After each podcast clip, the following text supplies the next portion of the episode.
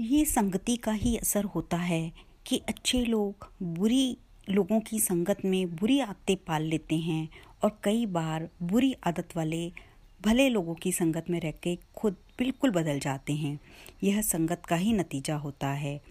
मंथरा की संगति में केकई को हमेशा के लिए बदनाम कर दिया और सज्जनों और सदग्रंथों की संगति से विभीषण का उद्धार हो गया।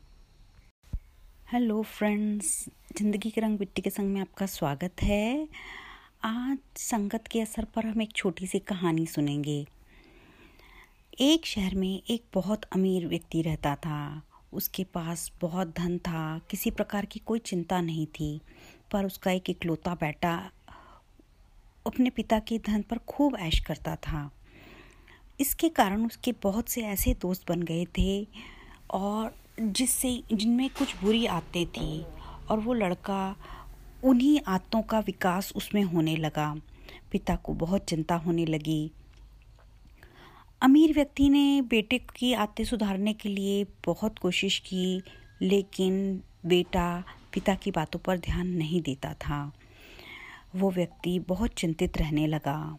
ऐसे में परेशान होकर उसने एक सबक के ज़रिए संगत का असर के सबक के ज़रिए बच्चे को सुधारने की कोशिश की। एक दिन वो अपने बेटे को लेकर बाज़ार गया। वहाँ उसने फ्रूट वाले से कुछ एप्पल्स लिए। उन एप्पल्स के साथ उन्होंने एक सड़ा हुआ सेब भी ले लिया। बेटे के मना करने के बावजूद उस सेब को उन्होंने उन सेब के बीच में रख दिया और घर जाकर कहा कि अब ये टोकरी को ऐसे ही रख दो।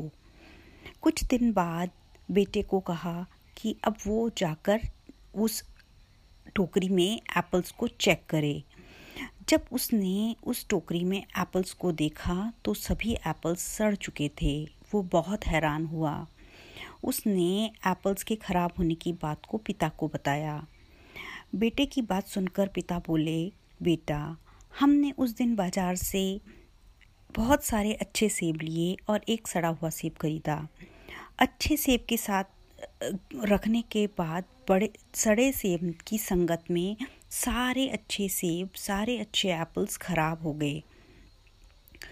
मैं तुमको यही समझाना चाहता हूँ, अगर तुम बुरे दोस्तों की संगत में रहोगे तो तुम्हारी सोच और तुम्हारी आदतें वैसे ही हो जाएँगी। फिर तुम चाह कर भी अच्छे इंसान नहीं बन पाओगे। पिता की बात सुनकर बेटे को समझ आ गया। कि कुसंगति के प्रभाव से अच्छा इंसान बुरा और सत्संग के प्रभाव से बुरा इंसान अच्छा बन सकता है। फिर उसने अपने पिता को अपने की हुई गलती पे माफ़ी मांगी और अपनी संगत छोड़ने का का वचन दिया।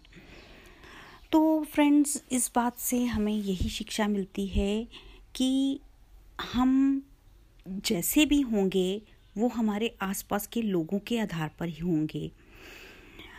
जैसे विचार हमारे आसपास के लोगों के होते हैं, हम में भी वही आदतें विकसित हो जाती हैं। अगर हम अच्छे लोगों के बीच में रहते हैं तो अच्छी बातें सीखने लगते हैं। और अगर हम बुरी सोच वाले लोगों के साथ रहते हैं तो निश्चित ही हमारी सोच और हमारी आदतें वैसी ही बन जाती हैं।